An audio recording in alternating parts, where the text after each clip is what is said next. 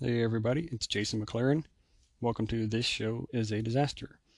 And I want to talk today a little bit about incident command and the incident command system because as I talk to people in this this incident with the coronavirus that's going on right now, uh, I understand a lot of people don't know what that is, what incident command is, and there's a lot of fast moving parts on what's going on. And I know our my emergency management people really know this, and a lot of the fire and police understand a little bit of it, but I wanted to kind of go into it. And I will cover as much as I can today in the episode, and then maybe just make this a multi part series. But Incident Command is a command and control system, as we, we may know, and it comes off the Forestry Service command system, and it basically delineates job responsibilities for day to day operations in the emergency incident and you can use it for planned events such as marathons or 5Ks, or um, I've seen it used for big presidential inauguration, not not inaugurations, but presidential events where you know like a presidential library opening. Uh, it can be used in several ways, and a lot of companies use this in their day-to-day operations, such as you have an incident commander who may be the the CEO of the company. Basically, they're an incident commander every day. Then you got your chief operating officer. That's your operations section chief, which I'll talk about in a second.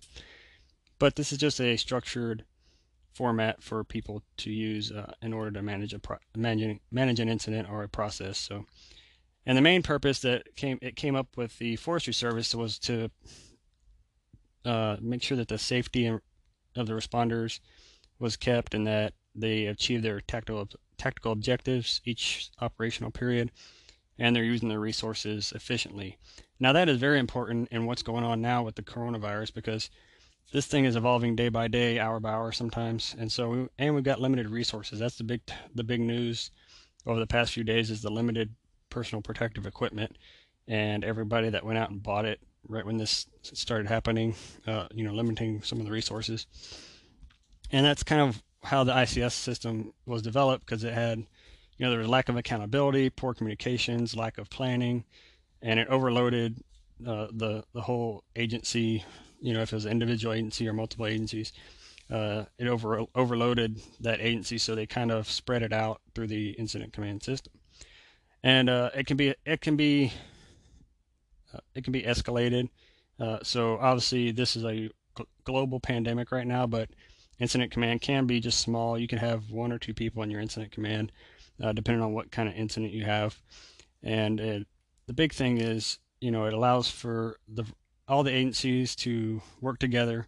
So, you know, if a hospital right now during this pandemic needs something, they're able to run that up the chain to their logistics person, who then runs it up the chain to their, you know, corporate or regional logistics person, who then goes up to their uh, their main company finance or purchasing group.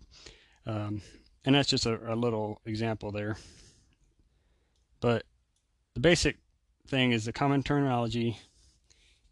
The objectives, you know, managing objectives is another thing, and that's that's setting your objectives up so that you're not just kind of making it up as you go. Now, coronavirus, you know, the big thing is okay, which what PPE can we use? Uh, how are we going to restock that PPE? Do we need to decon that PPE? Uh, we're able to set up objectives and set timelines for when those objectives are going to be completed and avoiding the duplication of efforts. So I think that's a big thing right now is avoiding the duplication of efforts because all these entities are doing things and we don't want to be wasting time doing the same thing in different locations. So, and next I want to talk about the command staff. So you have command staff, you have incident commander, public information officer, liaison officer, safety officer, and then you have your chiefs, uh, which I'll talk about in a second. That's your general staff. But anyway, your command staff, your incident commander, they provide the leadership for the incident. So like I said earlier, that could be like your CEO of your company, could be your incident commander. They're probably going to delegate it to someone, and that's another key point of the incident commander. They can delegate authority because they got the business to run still, or the the fire department or the police department. They still have to run all that, so they're going to delegate it usually to a deputy or assistant chief or something like that, and that incident commander takes their direction from the agency or the official. So if it's a county, it's going to be the county judge, or in my just my example a minute ago, if they've delegated, if the CEO of the company has delegated that to like a a director or a VP or something, uh, you know, they get their direction from them. Uh, then you have your public information officer. This that's your your media information person. So they're going to give information to the media. And this is a really key point because you don't need your incident commander tied up responding to these types of requests when something comes in. Once again, big companies do this every day. They have a media person that does that as a full-time job. Fire departments, police departments, uh, a lot of these bigger ones have a full-time public information officer. So that's what they do. Then you have a liaison officer. They're gonna they help the incident commander by being a point contact for agencies outside the whatever agency you work for. And so, you know, they may be reaching out to their contacts at different fire departments, police departments, hospitals, depending on what you're working on. And they're going to liaison and, you know, open those lines of communication so that we're sharing information the right way and, and um, not duplicating resources like I mentioned earlier. Then you have your safety officer. They're going to help the incident commander with safety issues because sometimes your incident commander doesn't hasn't been in, in the field. So, for example, right now with COVID 19, like I said, PPE is a big issue.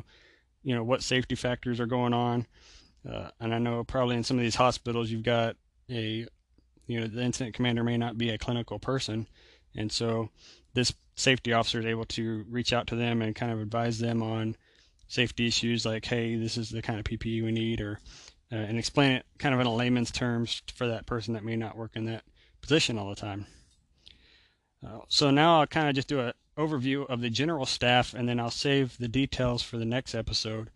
But the general staff is the operations section, planning section, logistics section, and finance. And your operations section uh, they're they're supervised by the operations section chief, and they oversee the operational response. So that's the boots on the ground. That's the people on the front lines.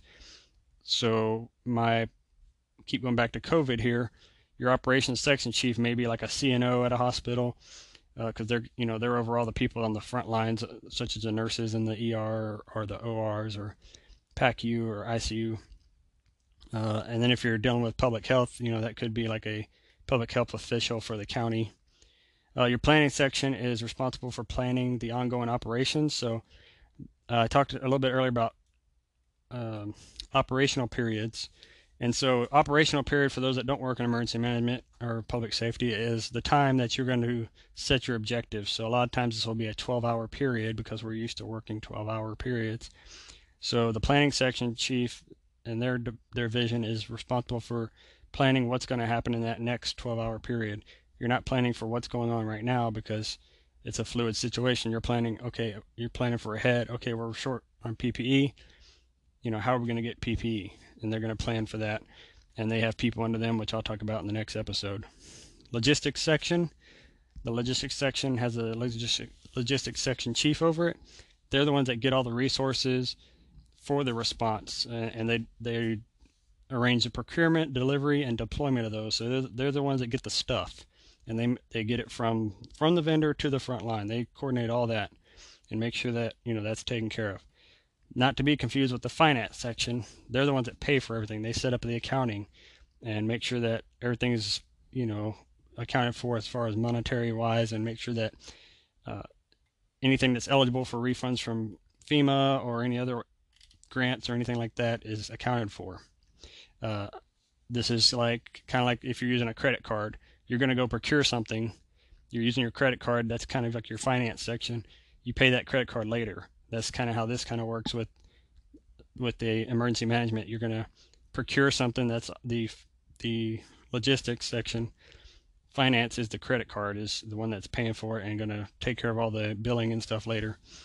Um, so that's it for this episode. Quick, quick overview. I know I, I stumbled in a minute in the middle about um, some things, but sorry about that. We'll clean it up a little bit. But yeah, quick overview of the incident command system. Once again, the next couple episodes, we'll talk about those detailed sections and what they do and what is going on in the world today. Thank you for tuning in.